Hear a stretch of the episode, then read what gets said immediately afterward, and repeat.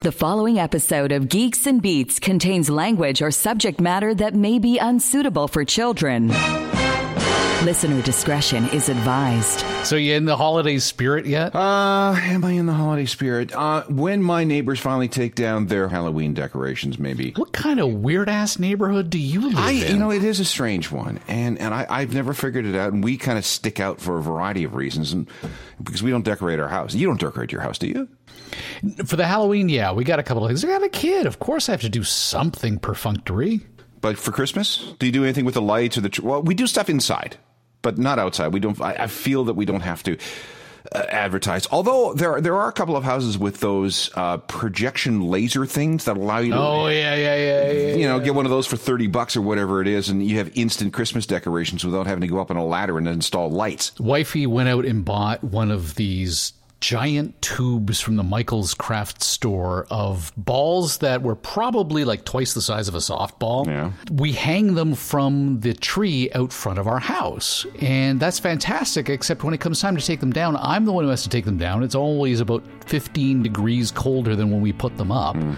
Yeah, so we're always that family that's still got the Christmas decorations up towards the end of January because I just want to go out and do the Oh, there, dude, dude around the court for me, May. May he was taking. May? Yes.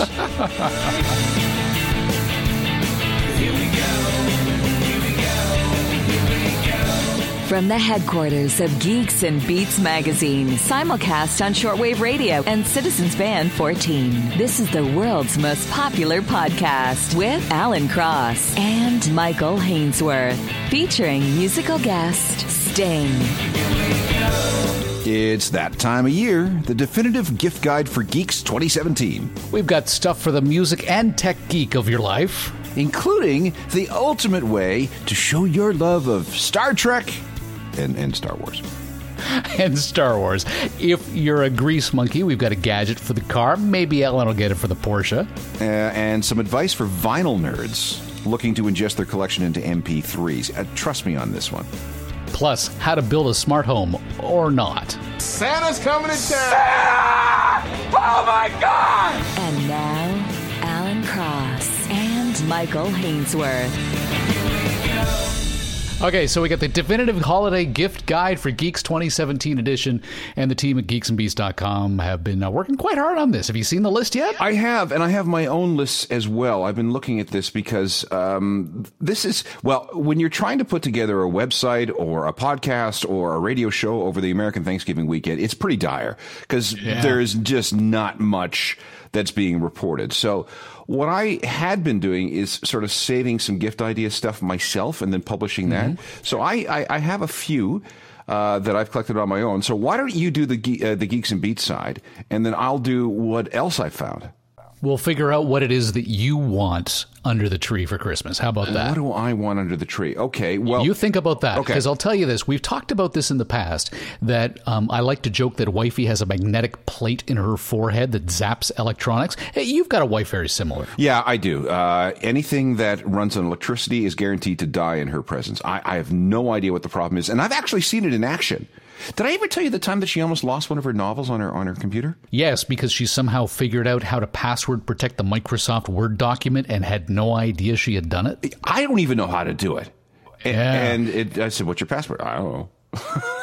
So the deal with wifey and me was that since the first three years we were together, everything she bought me geek wise was either dead on arrival, not the one I wanted, or it was the one I wanted, but it turned out to be crap. The deal was socks and underwear, and then Boxing Day I go out and buy myself my own geek toys. So it's no surprise that at the top of the list at geeksandbeats.com, our ace producer Vanessa Azzoli has put the SoCan Music Loves Everybody knit socks. Okay. She rates it four out of five hip ampersand All right. logos. Hang on. Let me look it up. Do you have any like crazy, wacky Christmas sweaters or socks yes. or anything like that? There's. Uh, I don't own any, but uh, Wait a minute, that was a complete opposite to what no, you no, just no, said. no. No, no. I don't own any, but I know of plenty. Because starting in about 20, 2012, 2013, ugly rock and roll Christmas sweaters became the rage. Oh yeah, And now everybody has one. There's one for Iron Maiden. I'm looking at one now uh, for Metallica, the ugly, scary, satanic reindeer one.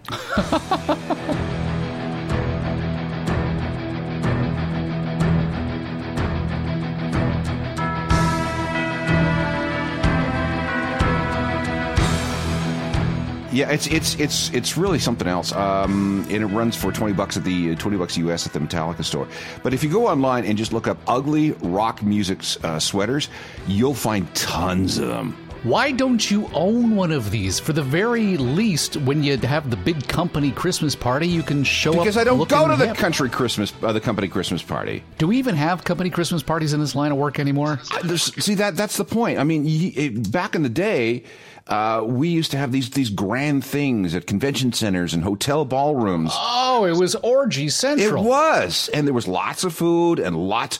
Your wife didn't she once win a trip to Paris? We won a trip to Paris courtesy of the company and she worked in radio at the time, and it was probably the very last time anything like that ever happened at Rogers Communications. Uh, they killed the Bell Media one years and years and years ago, and that one was you would pay for it, and you'd pay I think it was fifty bucks a ticket, but it was probably about a thousand dollars worth of entertainment by the time the evening was done. Well, I went to a bunch of Rogers ones with with you and wifey because my wife was working there at the time, and they had sushi stations and they had mm. you know carved meat stations and open bars. I mean, it was it was fantastic. But I don't know of a media company that does this anymore. I mean, the individual stations or the individual clusters may have these things, but uh, not the way it used to be. I went to a big one. Uh, oh God, it must have been 15 years ago, and it was. Um, it was at the Toronto Convention Center, and the entire company was there, and there had to have been like 1,200 people so hugely expensive. But I, these things are a thing of the past. It's just too expensive. Yeah, I think it's an indication of the success of your industry and its future trajectory as to whether or not they're holding parties. Yeah, that's that's true. I bet you there's a bunch on Bay Street and a bunch at some tech companies, but uh, they're fewer and far between these days. So at geeksandbeats.com, as we look at the definitive holiday gift guide for geeks, I went through and I edited some of these myself to move them up a notch because, well, yeah, the the everybody loves music, music loves everybody, knit socks, that's hilarious. The one that I figured you would actually be possibly maybe interested in is from Derek Dresser. It's the Star Trek prop communicator for only one forty nine ninety nine. This is Lieutenant Sulu of the Starship Enterprise, standing by on the bridge with the Christmas song. Chestnuts roasting on an open fire. You know, the funny thing was, I was going through my basement and my I found my old StarTAC phone. Oh yeah, my old Motorola StarTAC phone. I don't need it. I, I got something pretty close to it now. Well, wasn't it Gene Roddenberry who had decided that anyone who invented technology that mimicked what he had come up with in his Star Trek universe, they were more than allowed to use the name that he adopted, and that's why um, there is a company working on a tricorder, and they can call it a tricorder, even though that would be something that Paramount Pictures would rather Gene Roddenberry not let people get away with calling. Yeah, no, I mean, uh, like an iPad could be a tricorder as far you know, as far as I'm concerned. But yeah, I know, I know what you mean. But would you pull one of these Star Trek prop communicators out because it's Bluetooth powered? It actually connects to your smartphone. So you just keep your smartphone in your pocket, and when the phone rings, you just flip it open like your Kirk. Kind of cool, but didn't we establish my position on cosplay a couple of episodes ago. it's a bit it's a bit much. You know, if if somebody were to if I were to do that and somebody were to beat me up, I would just throw up my hands and say, "Yep, you're within your rights." Yeah, they're not beating you up so they can take the prop communicator. They're so that they can destroy the prop communicator. Yeah, yeah, yeah. I, I think you have to be a pretty far gone geek to be considering this as your primary communications tool. But right down the list, right after that, I think Peter Christensen's got me in mind when he uh, put the eight hundred ninety nine dollar and ninety nine cent Lego Millennium Falcon. I saw the emails going back and forth forth about this one. And I just stepped back from the computer and threw my hands up and go, no, not me. No way. No? No. Yeah, you know what? I, I, can appreciate the the Lego Millennium Falcon just for the seven thousand five hundred and forty one bricks, and you can remove the canopy to reveal the four minifig cockpit. The hull plates come out so you can look at the inner workings and all that kind of stuff. I had the original Kenner version when the original Star Wars came out, and that was all I needed. New from Kenner's Star Wars collection, the Millennium Falcon that you put together. Batteries not included. Nice landing, Han Solo. Uh-oh, come on, Chewbacca. Stormtroopers are coming. Action figures each sold separately. Got him on radar. I'll fire the laser cannon. There's even a hidden storage hatch. Ready for takeoff. Jump to light speed. We're gone. On to the Death Star. New Star Wars Millennium Falcon. Action figures each sold separately from Kenner. Did you do this when you were little? Did you go hunting for your Christmas gifts? Yeah, I did. And there was one year I found them all. And then Christmas Day, I had to pretend that I was surprised. I did that with the Millennium Falcon. and yeah, and it was just such a downer for everybody because they could tell I was faking it. And oh. that, that kind of ruined that Christmas morning. I think it was nine or 10 when it happened. My problem was I found the Millennium Falcon in buried in the back of Mom's closet, and I took it out. I assembled it, put it together, and then disassembled it, put it back, and had to pretend Christmas morning that I was surprised. But the problem was that I had dis- I had assembled it too well. I once you snapped in the landing gear, it didn't unsnap. So there was this panicked moment where I realized that I couldn't put this thing back in the box perfectly. Oh dear. yeah, that'll teach you. That'll teach you to ruin mom's surprise. So okay. This is the first Christmas that my little one, age 11, is admitting she knows about Santa Claus. It took her to eleven. no, no, no, no. She found out at nine and she kept it to herself until like two months ago when we just finally sat her down and went, So, uh, what's the deal with Santa? And she admitted that she had known since she was nine. She didn't want to let you that know that she knew that Santa was a figment of of some sort of marketing imagination. Well, my big fear was that she was going to be mad that we had lied to her, but she took more of a believe and ye shall receive. I think she was more afraid that if she had told us that she knew about Santa, that we would say, okay, no more Santa gifts. Oh, so she was gaming you. She was manipulating you. I'm pretty sure that's the way that went down. In my house, anyway, we still got gifts from Santa. Hell, I still got gifts from Santa up until I moved out. Yeah, I still every once in a while get something from my mom labeled Santa because she's supposed to buy just one gift, but then she'll buy a second gift, so the second gift couldn't have come from her, had to have come from Santa, so she says from Santa. yeah, that's my mom's default for that. I think we're back to you here uh, as we look at uh, this one from Derek Dresser. It's the Automatic Pro. Have you had any interest in connecting a gizmo to the ODB port on your Porsche? I have, uh, and I've been meaning to get one of these things. Now, for anybody who doesn't know what this is, it is a port that has come standard on every single automobile since 1996. And what you can do is plug this thing in. Download a, an app to go along with it, and it gives you all kinds of diagnostics and uh, information about how your car is running. Um, I've been meaning to do this, but I haven't yet because my car's got to go back in February on the lease. So I'm looking for a new car, and with the new car, maybe I'll get one of these things. This one's got the 3G cellular support built into it as well. So you can actually track the vehicle, not even being in the vehicle. Yeah, yeah, and it turns it into a, like a roaming Wi-Fi hotspot. We were talking about that. The little one asked me um, if we had a Wi Fi hotspot in the car. And I had thought of you and the fact that you had a car that actually had a SIM slot. To, in the dashboard so that your car could be Wi-Fi enabled, and I thought that just seems redundant with all these far- phones in our pockets. Well, it, it is now, and none of a lot of these SIM cards uh, on the North American card, these SIM card slots don't work. They are they are Oh, really? yeah they're disabled because they they see when I first got my car, uh, the first car with a SIM card in the in the um, in the dashboard, and this would be 2005 ish. Uh, I was going to buy a, a SIM card and I would have a number dedicated to the car. So if you wanted to call me and you couldn't get me on my cell phone, you'd have to call the car. And I was told by the dealers, yeah, these things don't work. But I, I have since looked at uh, a bunch of other vehicles, and just about everyone's got a SIM card slot somewhere in the dashboard or in the uh, the center console. I I don't know why that's necessary now that you can. It's a European your thing. Phone. thing. It's a, it's a, it's a European uh, spec thing. Yeah. Now, Vasem Vinokian, Vasem Yanokov, how do we pronounce that again? Vasem Yanovkian made the Victrola 6 in 1 belt drive USB Bluetooth turntable CD player his pick at just shy of 140 bucks. He's got four out of five hip ampersand logos on it. Do you know anything about this tech? Because this looks like something right up my father's alley. Yeah, I'm tell- telling you that if you are serious about playing vinyl, don't get a USB turntable. Just No, don't. no, no. I'm not. Ser- I don't think he's serious about playing. it. I think the problem is, is that he doesn't play it because it's all buried in the basement.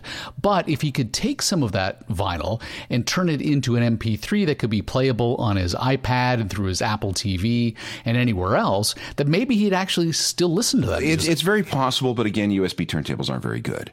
And it, listen, it all depends on the kind of audio that you expect from one of these things. For $149, you're not going to get a very good cartridge. You're not going to get a very good tone arm. You're going to get all kinds of rumble and hiss from the from the machine itself. But uh, we have talked about this before that people don't really care. The, the, vast majority of people don't really care about audio quality. They want the convenience. So if convenience works for you more than the audio quality you'll get out of one of these things, go right ahead. And at $149, it's not a terribly expensive in, investment. If you are getting a proper turntable, I would recommend uh, something from Pro-Ject. It's a uh, Czech manufacturer. They're the largest manufacturer of turntables in the world you can get an absolutely excellent turntable that will outlive you uh, these days for for about 300 bucks 329 bucks well, see, this is the thing. I think you're right about the convenience component because the software that comes with the gadget basically allows you to hit play on the turntable and it will turn those individual tracks into MP3s. Yeah, and if you want to load those files that are generated, you plug them into your computer, and then you have a program like Audacity. Usually, Audacity comes bundled with these program with these um, turntables, and then you can edit everything into individual tracks. So, in the gaps between the songs, you just turn those into you know you you. Um, uh, delete those in the editing software, and then you have the individual tracks that you can save as as individual MP3s. All right, so you're dumping on that one. I'm going to dump on the next one from Vanessa Azzoli, which is the Belkin Wemo Mini Smart Plug. What's that? Well, it, we're thinking more and more these days about sort of the next generation smart home technology, and we've talked about how you don't want a smart home, you want an intelligent home, and we're slowly working our way towards that. Belkin's Wemo is not HomeKit compatible. So if you are thinking about taking advantage of what Apple has figured is its next generation high tech gizmo, which is everybody else has got smart home gear. Apple doesn't want to get into the smart home gear making business, but none of these gear components talk to each other. Apple has come up with its own standard, and many of these companies now talk the HomeKit language so that you can use a, a unified app across a whole bunch of different companies' products. And if you've got an Apple TV, it will actually talk to your phone remotely so that when you are away, you can still control your house as well. Wemo doesn't have that. Wemo's great for people who aren't interested in making their entire house smart home. Maybe what you just want is a lamp in the hallway so that when you come home, it will go on when you come close. If you are not interested in outfitting your entire house with this technology, the Belkin Wemo Mini Smart Plug is a great way to go. It's only 35 bucks. It will be able to turn on and off as you come up to the house and all that kind of stuff. Fantastic. But it doesn't talk that universal language that Apple is pushing on so many other companies. I just bought myself a few iDevices devices.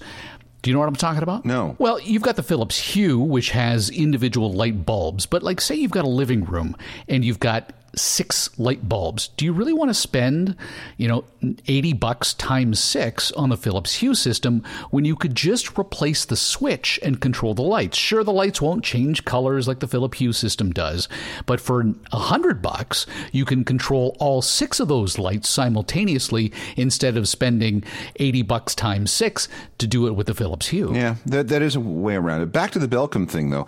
That might be okay for somebody who lives in an apartment or, or a condo when you don't have a lot of square footage. So yep. you know that that could be a cost effective solution for for that kind of stuff. But you're right; it's not it's not terribly smart, and certainly isn't intelligent. Um, and I, even with the Hue stuff, I, I, I'm struggling with it a little bit because it doesn't work with some dimmers. If I have, for yes. example, a light that is already on a dimmer, it creates all kinds of problems. I have one light for whatever reason, it uh, doesn't like it it just won't work with it. And some of the routines that I've been trying to save don't save.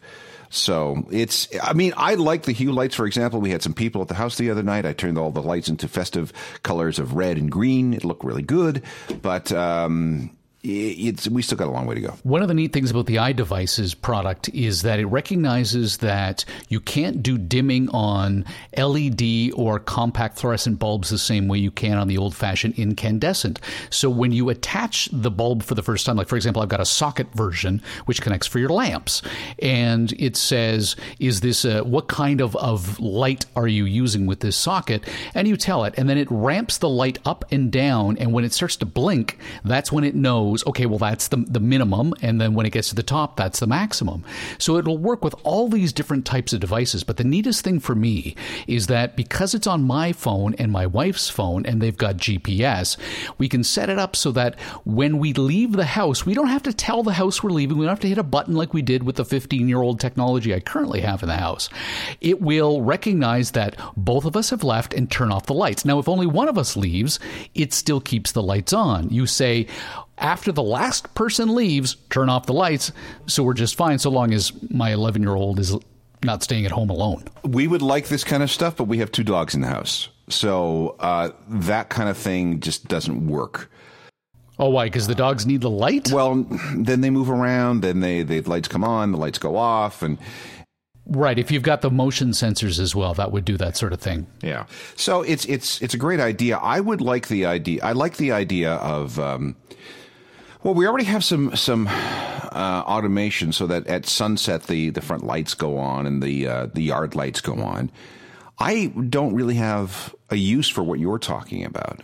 Um, but I can see how some people would like it. For example, again, if you live in a condo or an apartment, and if you have I don't know, uh, three, five minutes, ten minutes of, of, of still air and nobody moving around, turn off the lights. That'd be great. Well, no, the neat thing with this is is that when we're out and about, when we come home at night and the lights are already off, it recognizes that geofencing about a block. You can configure it, but I've set it to about a block. So literally, as we pull up to the house, now the foyer light goes on. So you're not fumbling about with your keys. You're not fumbling about with the alarm code or anything like that. And again, when you leave, it turns them off off. You don't even have to think about it anymore. Yeah, I I, I, I see it. Yeah, I, but again, this is competing technology with the technology that I have, which is about 15 years old, which I really would have to. I'd have to rip the whole thing out, and I'm I, I just can't be bothered. Oh, the Control Seven or Control something. Four. What is it called? Control Four. Control Four. Yeah. yeah, yeah. No, you and I got into this technology just before a massive leap had taken place. But like I said, it's still smart. It's not intelligent. Uh, yes, you can configure things like if the motion sensor goes off at two in the morning when you get up to go get a glass of water, only brighten the lights 25%. That was my big concern initially. They've advanced from that, but you really want it to be able to just know instinctually what's going on. And that's more of an artificial intelligence thing. And that's still another 10 years away. Yeah, it is. For example, the dogs often get me up in the middle of the night to go out. And instead of stumbling through the dark and, and you know, uh, stubbing my toe in the, on the ironing board that my, life, my wife has left set up in the living room, uh, I would like the lights to go on by you know fifteen percent, so I can stumble my way through the back door and let the dogs out you want the Nest version of lights, like Nest as the thermostat recognizes the changes you've made and anticipates the next change you need. Something like that. I would I would like that a lot. Ever wanted to be a big shot co-producer? It's just like Hollywood. Visit geeksandbeats.com to learn how you can pad your resume with an exciting show credit. We'll even send you the album cover of your episode, suitable for framing in your parents' basement. I don't read much. Hurts my brain. What about you? I read quite a bit. I just recently bought a brand new iPad Pro. Uh, I had an iPad Mini, but I've discovered that my eyes are getting a little on the old side, so I needed a bigger screen so I could read in bed.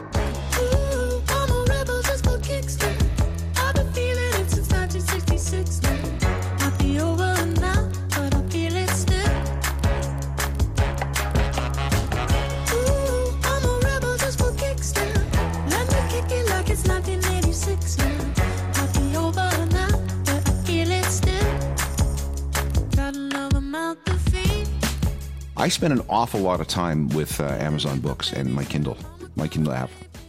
Krista Holmes puts on her uh, Geek Guide gift list Lady Parts by Andrea Martin. Oh, Really? She says for 19 bucks, it's a hilarious read. She says, I still think of her as the crazy Greek aunt from my big fat Greek wedding, which tells you a lot about Krista's age because I'm going as far back as SCTV and Edith Prickley. Live from the Melonville Baths.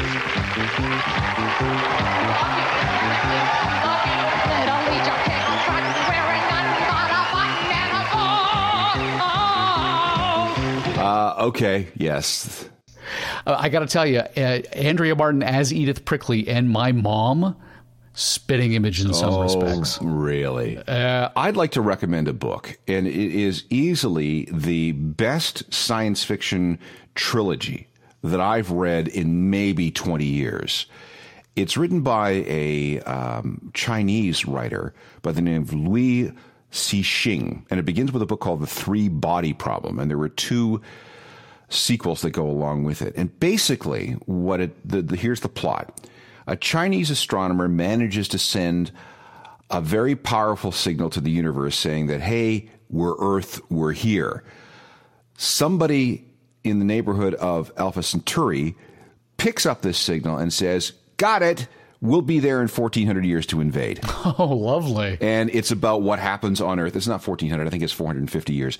Uh, it basically, it's it's what happens on Earth as this giant armada of aliens heads its way towards Earth to invade. Absolutely the most clever series of science fiction books that I have read in many, many years. If you are at all interested in first contact stuff, alien invasion stuff, hard science fiction, The Three Body Problem by Liu uh. It's L I U, and then last name is spelled C I X I N. Very, very, very good. Didn't Stephen Hawking basically warn us that we got to be careful what we wish for when it comes to first contact? Yes. So if aliens ever visit us, I think the outcome would be much as when Christopher Columbus first landed in America. Which didn't turn out very well for the Native Americans. Um, and, and, basically, the second book talks about something called the Dark Forest. That's, in fact, that's the name of the book. And what the Dark Forest means is that when you are lurking at night in a dark forest and you hear a sound, what do you do first? you shoot to kill because you don't want to be killed first. So that's the idea of, you know, it's the Fermi paradox situation. Just shut up uh, and the reason that we aren't hearing from any aliens these days is because they've all wiped each other out because they didn't want to be the first to be conquered. Or the universe is simply just that big, and it's distinctly possible that while there have been civilizations that have come and gone before us, that we will be long gone before that next major alien civilization rises up. And it's just a, a function of Ships in the Night. Yeah, something like that. Sticky Fingers, The Life and Times of uh, Jan Wenner and Rolling Stone Magazine by Joe Hagan. Uh, is it, it is Jan Wenner, isn't it? Jan, Jan Wenner. Okay, because wifey with her German heritage would be just mortified because it pr- probably should be Jan Wenner. Yeah, it should be. But he was always. But then he's American. And he's very contrarian. So Jan Wenner is what we can go with. Right. So he went German with the first name, but not the last name. Yes, yes.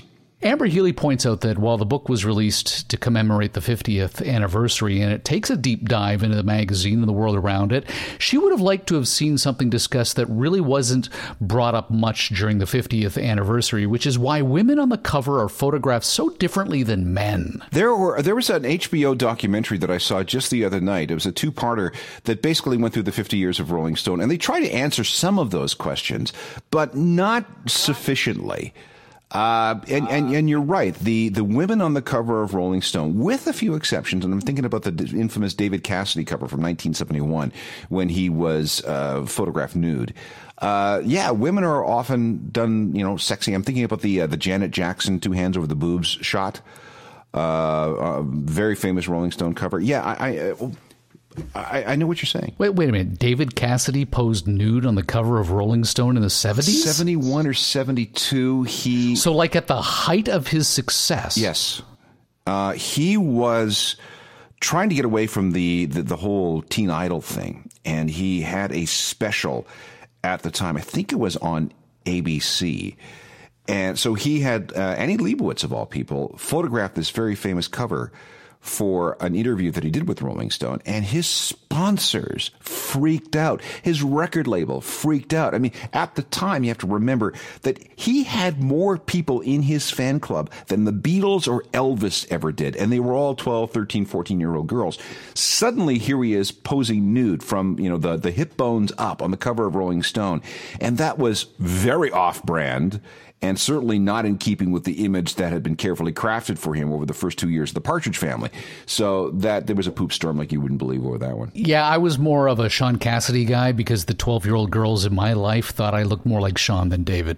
Yeah, his half brother. Um, oh, I should point out also that there was a new John Lennon on the cover of Rolling Stone. There was that one where he is in a fetal position, um, cuddled up and hu- hugging Yoko. Yeah, that is an iconic image and says a lot about the nature of their relationship. It, it does.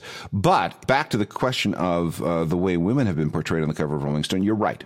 It has been the sexy women or sexy poses has uh, have, have have far bit more predominant than what we see with men. There's so much more at the geeksandbeats.com for the. Uh, Wait, I'm not done. I have mine. Whoa, okay. Hook me up. I want to get through a couple of things that aren't on the site. Um, there are a number of rock and roll Christmas tree ornaments that you can buy, and some of them are really cheap. They start at about 15 bucks. Is there a reason? No, if you just have a Christmas tree and you want to put something like a Pink Floyd or a Led Zeppelin or a Nirvana or Foo Fighters Christmas ornament on it, you can. And and some there's, there's some What what is it? A ball with just the logo of the band on it or something? Tell me tell me it's something a little more than that. No, no, that. no. Some of them, some of them are, but you know they're official merchandise. There, there is a set of four tragically hip ones, uh, four different colors, uh, seventy bucks that you can buy at the hip store. And there's uh, like a leather.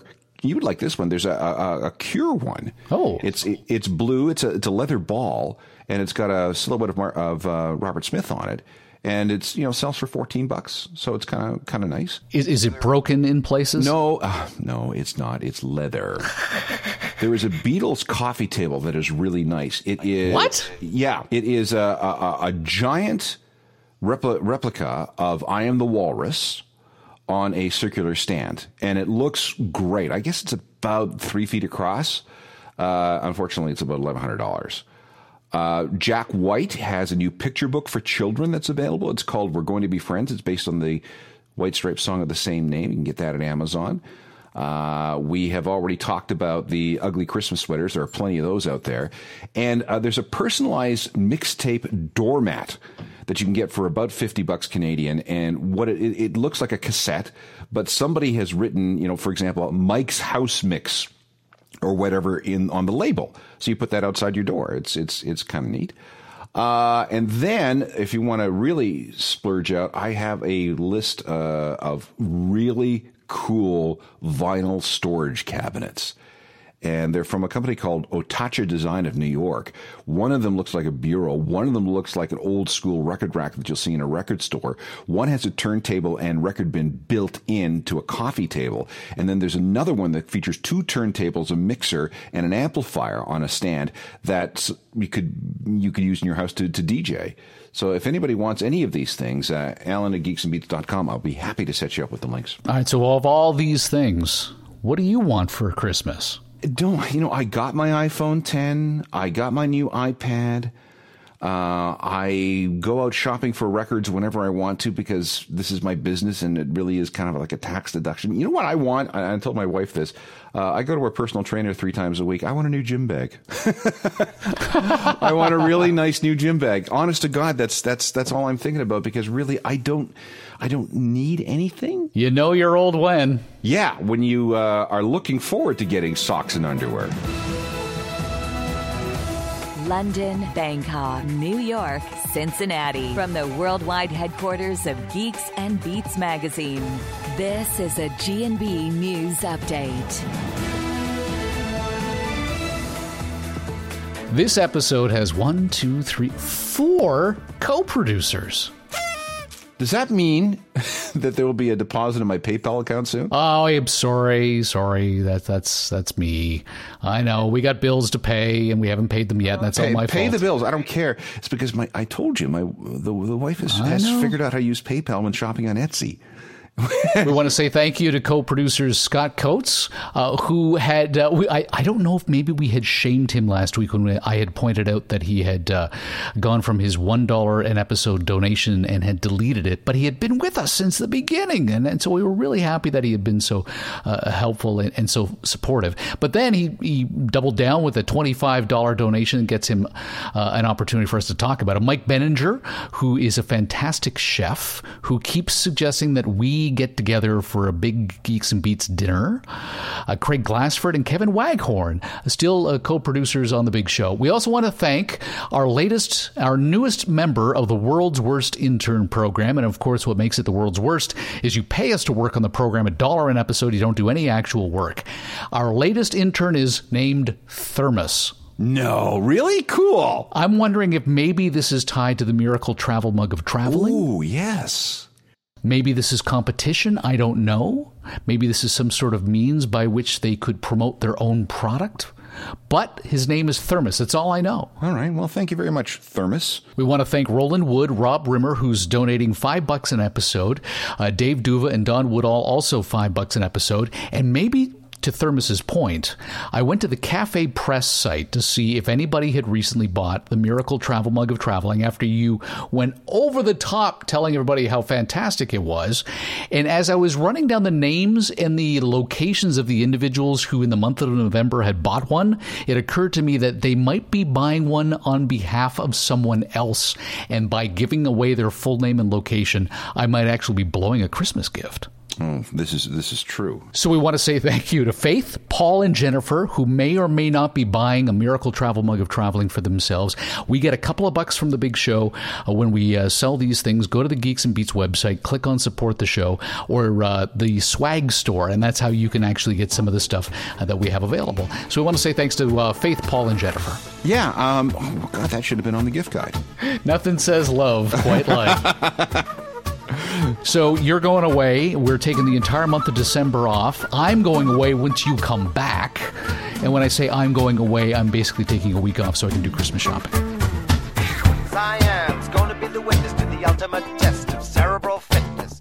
This grips me more than would a muddy old river or reclining Buddha. Thank God I'm only watching the game, controlling it. I don't see you guys rating the kind of mate I'm contemplating. I'd let you watch, I would invite you, but the queens we use would not excite you.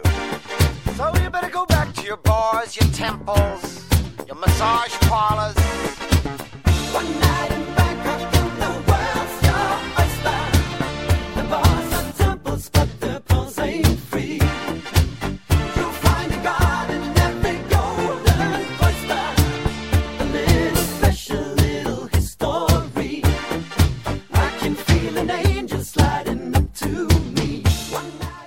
So I'm going to Bangkok, followed by Hanoi, followed by Halong Bay, followed by Da Nang, and then back to Bangkok and then home. That's a two week trip. Wow. Yeah. We watched the, the Ken Burns Vietnam documentary on PBS, and, and now we just got to go to Nam. Oh, okay. I'm watching on the uh, Netflix The American Vandal. Don't know that one. Have you seen this? No. It's it's a mockumentary. The the basic premise is is the um, bully of this of the high school who has a reputation for drawing dicks on whiteboards is accused of spray painting penises on all 27 cars of the faculty during a PA day, and he swears up and down it wasn't him. And so what makes it the mockumentary is it's the AV club nerds who are doing a documentary about it. My name is Peter Maldonado, and I believe there are legitimate arguments for Dylan's innocence. Ball hairs. The ball hairs. They're different. It's just one piece to the puzzle. This is gonna take way more than just ball hairs. They say he deleted the security footage. There's no way. He is the stupidest kid I've ever met. He was trying to convince you some sort of conspiracy. There just isn't one. Oh my God. All right, that's on Netflix? And it's on Netflix. And you know what? When I first heard about it, I wasn't interested in it, but two friends of mine who are huge television production nerds, who are really into the craft of TV, were like, this is the most amazing TV show ever. You have to watch it. And what's it called again? American Vandal. I, uh, I'm looking for something to binge.